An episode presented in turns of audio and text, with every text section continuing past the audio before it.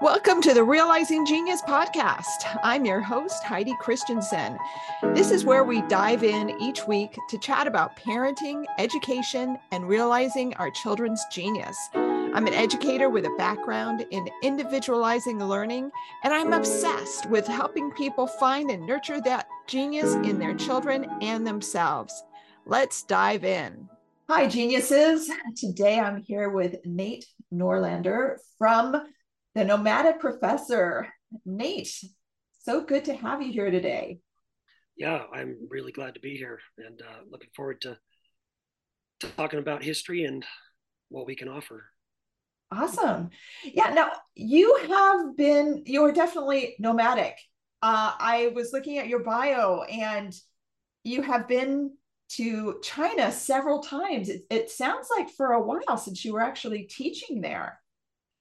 Yeah. Um, so I taught in China for about five years combined, but on three separate stints. Um, the first one I, I was, it was just sort of a, you know, break from college. I went and taught English for a year. Um, and, you know, you make good money and you get to do fun things. So that was good. But then the next two, I taught at international schools. Um, I taught IGCSE and AS uh, Cambridge curriculum for two years, and then I taught um, IB curriculum for two years, um, theory of knowledge and history and English. So hopefully, um, those were good, informative, rigorous curriculums that you know you can see in evidence in some of the work we do with the nomadic professor.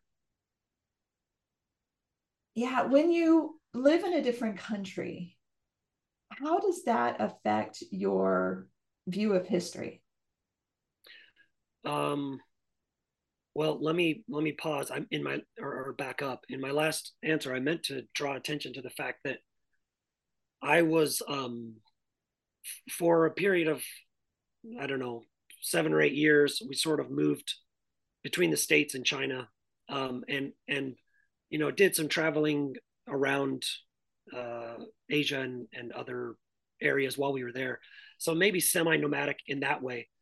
The the real nomadic element of our course is the professor who's who's on the road in a more literally nomadic way, based in Cairo now, but filming, you know, everywhere we need for the courses, for interesting historical insights, etc. So that kind of nomadic approach, I think, really fits with um, the subject of history because you get to be in the places, you get to meet the people, you get to understand alternative points of view, and all of those things. So I guess maybe that brings it back somewhat to your question of how does living abroad inform your understanding of history? Is that sort of yeah. the, the thrust of the question? Yeah. Um, well, I mean, in a in a less sort of fundamental way, it, it was interesting in China to uh, learn very different points of view about some things that we take for granted in America, like whether Taiwan is an independent country. Some people take that for granted. It was very taboo um, in my history classes. Uh, what is the status of Hong Kong? Um, what was the nature of the agreement that brought it to this current status? And uh, my textbooks, you know, I, I there were certain subjects I couldn't cover, and certain subjects I was told to cover in one way or another, in very explicit ways.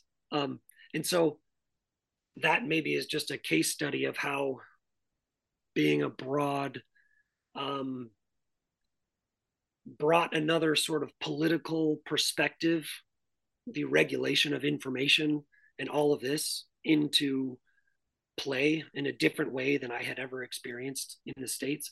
And so that informed my understanding of how is information disseminated?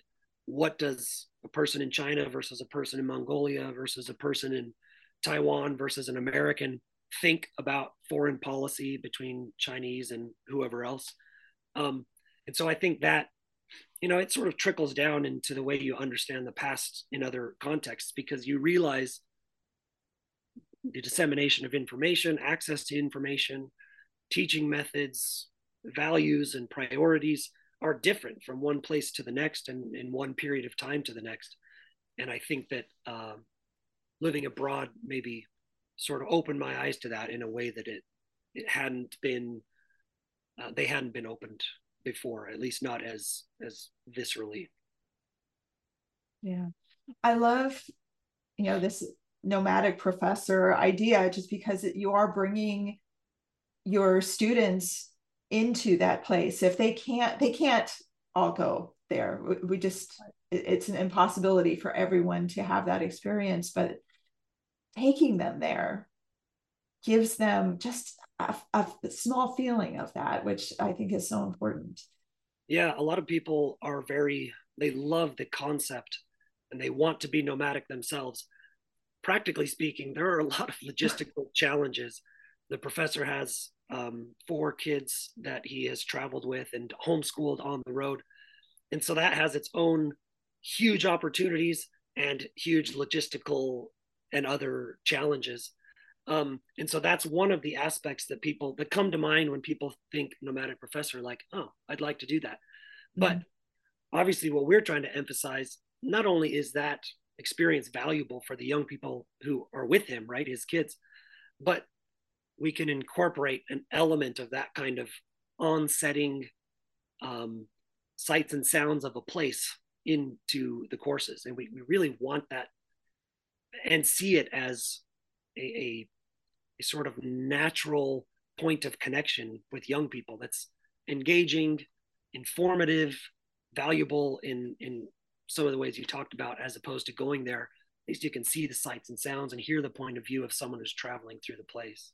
Yeah yeah. I know i mean i haven't done a lot of traveling outside of um, the united states but i spent a month in spain and, and was able to i mean just seeing the aqueducts it's just going out of the united states. The united states is so young compared yeah. to anywhere else really it seems like yeah really you look at cathedrals in europe or temples yeah. in asia and the sort of depth of character that exists because of all these historical stories that are centuries old and yet these physical manifestations are still around and we we sort of tore through them the, the feeling and character of something that's a thousand years old versus 75 years old it's somehow seems sort of tangible or visible uh, even yeah. though you know it's it's it's it may not be in a way that you could easily identify, but there's definitely a a, a depth of experience to these places that are thousands of years old versus a couple hundred. Yeah. I think it also kind of adds to, you know, how a culture, you know, the people who are living that culture respond just uh, to everything really. I and I I think it was there's a a movie, a documentary about, I think it was Estonia. Was it Estonia that had the sing? It's called The Singing Revolution, and how the anyway, it was. It's a, a great movie, and it talks about how this this country was constantly being invaded, and it really, um, it affected how the people were thinking, how they thought, how they responded, and it just really I, I use it in some classes to um, help students understand why people think differently in different areas of the world how they have you know these different um, viewpoints because of what they've done and, and, how the united states is has their own yeah so. i think it's really easy to overlook how historical context and sort of just the development of the culture and politics of a place inform outlook. And so we take for granted, like, well, duh, this political system is good and that one's bad, or this leader is good and that one's bad, or this historical event is should be judged this way, not that way. And it, it all seems very easy because we have a certain tradition and point of view that don't readily reveal the complications and nuances that might exist for someone in a different set of shoes. So, for example, in our free speech course, um, we recount sort of the early European movements to the US or to the Americas and the way that, say, the Spanish, for example, who had been conquered and oppressed and escaped that oppression to move to the Americas and enact their own version of it here and enact their own kind of social, political, and religious controls here. And appreciating the complexity of context and experience and the way it results and impacts in in an understanding and point of view uh, is is just a huge advantage to being to knowing about other places and peoples. Yeah, it, it, it makes you more empathetic. I think more charitable. Yeah, I agree. I always tell people that I, I look at history as the ultimate self-help class. Because you can learn so much and if you can apply it to yourself your own life um, yeah I, I think it, it also has just sort of inherent humbling effect on people because there's too much information. Sometimes it's very murky hard to parse there there are very rarely really easy moral lessons to be pulled from this or that. And so you know it you you can kind of come away from a study of history feeling like sometimes i'm a little too confident in my judgments about the world. Yeah. Because I, it's you know it connects to our last point as well. Like there's complexity and nuance and murkiness in other people's stories. And we see one uh, event and and it seems easy to judge, but when you study history, you sort of learn to be a little more careful about making quick judgments, I guess. I definitely agree with that. And we have to we have to be careful with that, especially today. There's so many so many people who are putting out and I I know I'm guilty of it sometimes too, where everything is black and white this is right, this is wrong. And we have to be more open to be able to listen to other people's viewpoints. Yeah, not to turn this into like a, a self-help course because it's not, but there there are sort of these side effects of being um, rigorous or careful or honest and sincere in your study of the past. Um, I mentioned in the presentation before that we try to integrate other disciplines into our course. One of those is rhetoric and logic. And um, so we teach the development of arguments, we teach parsing of other people's arguments. And in all of that, um, you sort of uh, can come to appreciate a, a kind of epistemic humility, um, knowing the limits of your understanding um, and being open to the the arguments and point of view of another you know person with uh, uh, good faith. I, I, think those are all important and relevant um, sort of side effects or or key elements of studying history depending on how you approach it yeah, now the presentation that you have um, done for the conference this year is about uh, the YouTube generation. Can you just give us a couple of things about this YouTube generation? What makes this generation this way? Um, so I, I guess I'll respond based on my experience in the classroom. Um, yeah. So I, I was in the classroom full time from 2012 to 2020, and and in the last two years, I've been doing this this online curriculum. Um, but my experience with students is that uh, I don't want to obsessively focus on technology, but it's a lens that I can't help but look through first.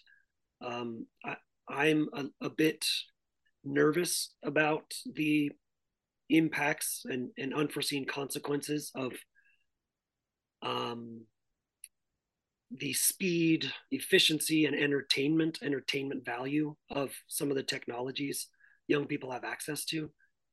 it's sort of they live in a world with i mean depending on you know the family the the, the country the whatever access to this or that. Obviously this is a, a generalized statement but a lot of the students i worked with seem to be sort of growing up in a world with very few boundaries because they have access to whatever whatever information they want. It comes extremely fast. Um, and if they're bored, there are a thousand and one ways to alleviate that in a way that doesn't require any work or sacrifice or input from the person. So that all of this kind of makes me nervous about, uh, you know, the capacity for a, a, young person to confront a challenge and and overcome it. Um, you know, some of this will prove in 30 years to just be a a conservative old luddite like afraid to adopt new technologies but you know some of it we're still trying to figure our way through. How can we help students um, like utilize technology and not be commandeered by its the expectations it foists upon the world? And, and i think now we're we're in the latter camp. The students are being massively uh, their expectations and experience of the world are being dictated by the capacity of the technology they use. So the speed of their cell phone, the entertainment of their iPad or Netflix or whatever, all of this is is orienting toward them toward the world in a way that makes me a little bit um, anxious for the results. And so when you ask about the YouTube generation, I don't mean to like harp on this like these are just a bunch of dumb kids who only like TV. I'm not trying to say that. Um, yeah. But I do feel like there is a there's an important void to be filled or an important message to to be flagged about transitioning into some of these technologies slowly um, you know giving our students access to some of these technologies at age appropriate levels as the brain develops and all you know we we we just want to go carefully into some of these places. And so I, I, you know, coming from the perspective of a high school teacher and someone who's into history and philosophy, this point of view is probably not surprising, but that's, you know, part of what informs uh, my point of view. Now, I guess um, I it would I, I should address um, the professor's point of view. I'm coming at this uh, from a, a kind of literacy point of view. I, I, you know, maybe that's high school is better suited for teaching these foundational skills. Um, and by college, students are should be equipped with them. And so I think the focus in college is um, somewhat different. Uh, the YouTube generation. Now, I'm not. I don't want to put too many words in the professor's mouth, so I'm going to try to channel how he how he would answer this question. But I think one element is in a virtual setting, we have the opportunity to address a new generation of students in a totally new way that is outside of the brick and mortar classroom. They can be brought to new settings, they can engage with the world through the medium of the internet, video, audio, all the stuff that didn't exist, you know, just a few decades ago. Um, so I think that's a, a critical element that he would add to the conversation, as well as just the importance of history for muddying the waters a little bit, for slowing down our certainties, um, and learning to appreciate complexity and uh, nuance.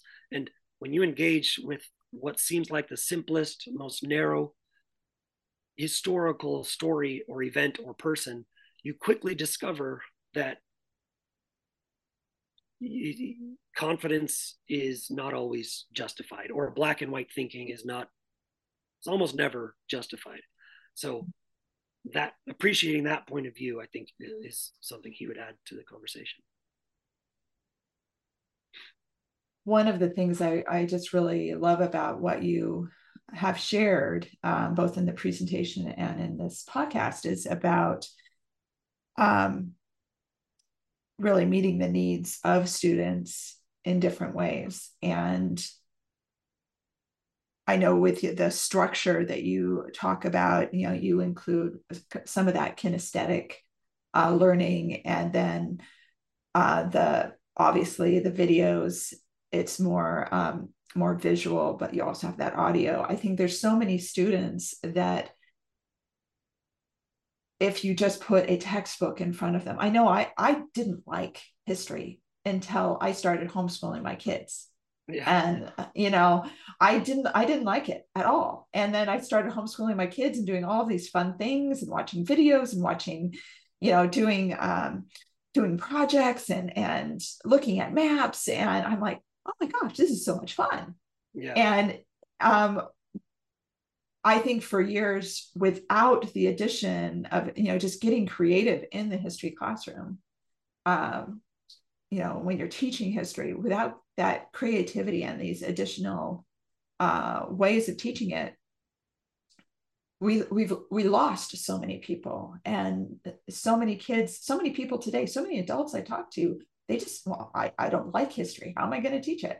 You yeah. know and well, it's the, it's really sad the youtube so. element can be a, a sort of double-edged sword um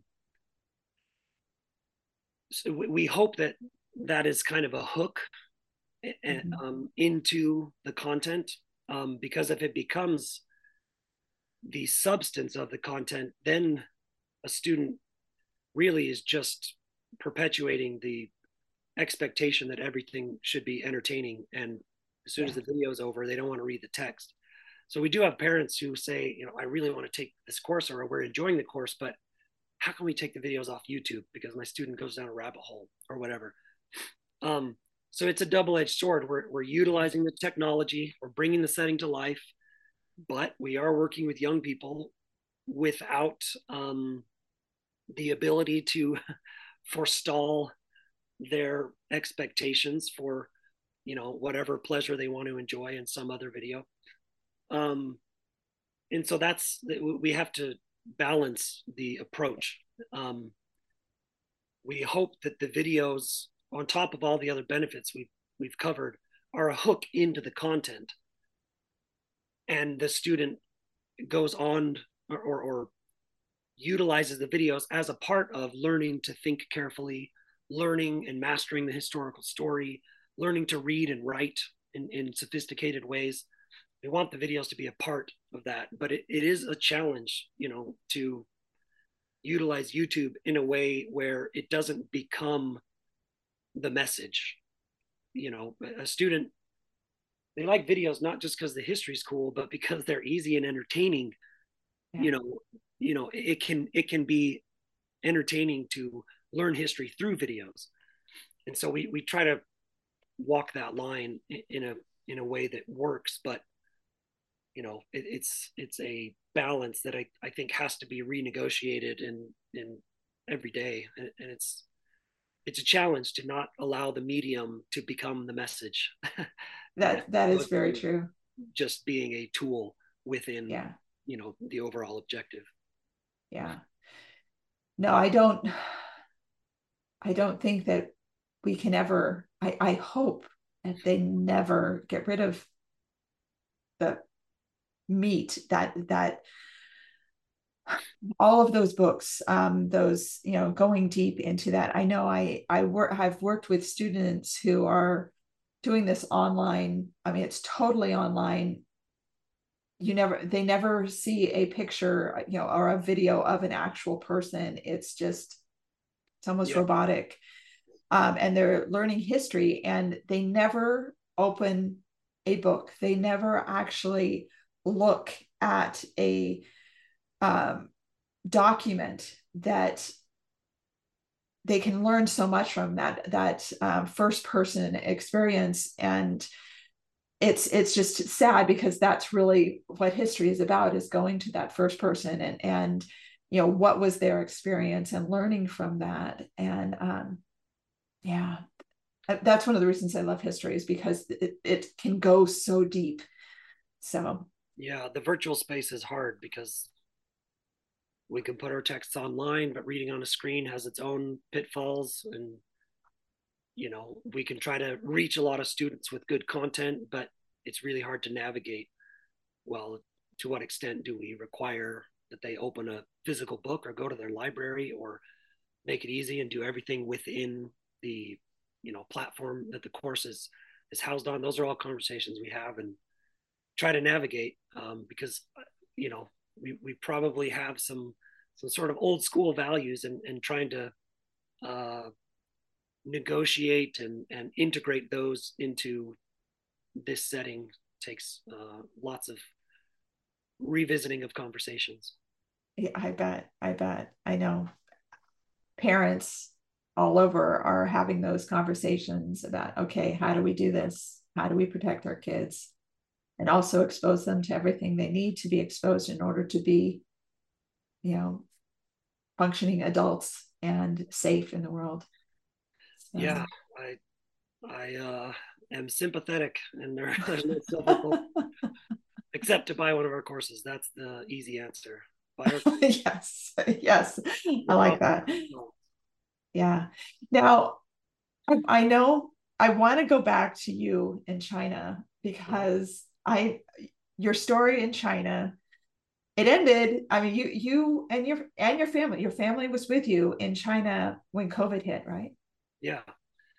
Um, so i was teaching at an ib school in beijing. Um, covid had kind of been you know information about it had been percolating for a few weeks. Um, i think we learned it's the timeline is a little foggy but maybe december or january there's something going on in wuhan we had a basketball tournament. I was coaching the boys basketball team, and we were getting ready to go to Mongolia. We had tickets, we had passports, everything was was set to go. And then there was sort of like a you got to put yourself in a pre-COVID space. It wasn't obvious that we were dealing with a pandemic. At least it wasn't publicly obvious to the average person. So it was like, oh, I don't know, maybe it'll get pushed back a week. Uh, maybe we'll have to postpone until March or we had lots of plans and um, so it was very it's it's interesting to look back and realize how ignorant we were in january of 2020 when we thought ah, it'll probably blow over and we can keep the trip as scheduled or maybe it'll just be postponed and then to realize within six weeks schools are closed airports are closed airlines are canceling flights all of this the most nerve-wracking part was just um, my wife and kids wanted to go home, you know, at least temporarily. We didn't know how long this was going to last, but didn't want to be stuck in our small apartment in Beijing for, you know, three months if if everything, all the social world that we were a part of was going to be closed down. So it was very hard to find a flight and it was very expensive. And we had several flights that we booked that didn't actually exist. just systems hadn't been updated. And um, you know, so navigating that was a little stressful, but they left and I stayed for another, I'm not sure, a month or two, um, just teaching online and living in the apartment. And, and then uh, eventually decided I'll just teach from home.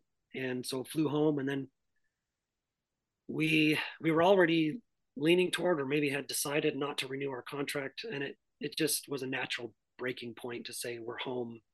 It's hard to go back. We don't want to teach online and so I've been doing the nomadic professor ever since then, summer of 2020. Yeah. I mean, COVID affected the entire world. And I mean, now, I mean, it's still it's still out there, but it is a history for us to look back at and learn from. And um, so I just find it fascinating to hear your story. Thank you so much for sharing it. Yeah, it'll be an interesting uh, you know event in the textbooks uh, 30 or 40 years from now we'll see how people interpret it that is going to be interesting i'm i'm looking forward to seeing that yeah. seeing what what ends up being in there it's yeah. going to be yeah that'll be interesting well nate thank you so much for sharing your genius with us today i really appreciate it and i can't wait to um, you know put out that uh, wonderful presentation that you've shared with us on the uh, Realizing Genius conference coming up in February. Yeah, appreciate the opportunity. Thank you. Thanks so much for tuning in to another episode of the Realizing Genius podcast. Head over to realizinggenius.com forward slash podcast for all the show notes and links, and to share your ideas of anyone you would like to have me interview. Have a wonderful week realizing your genius.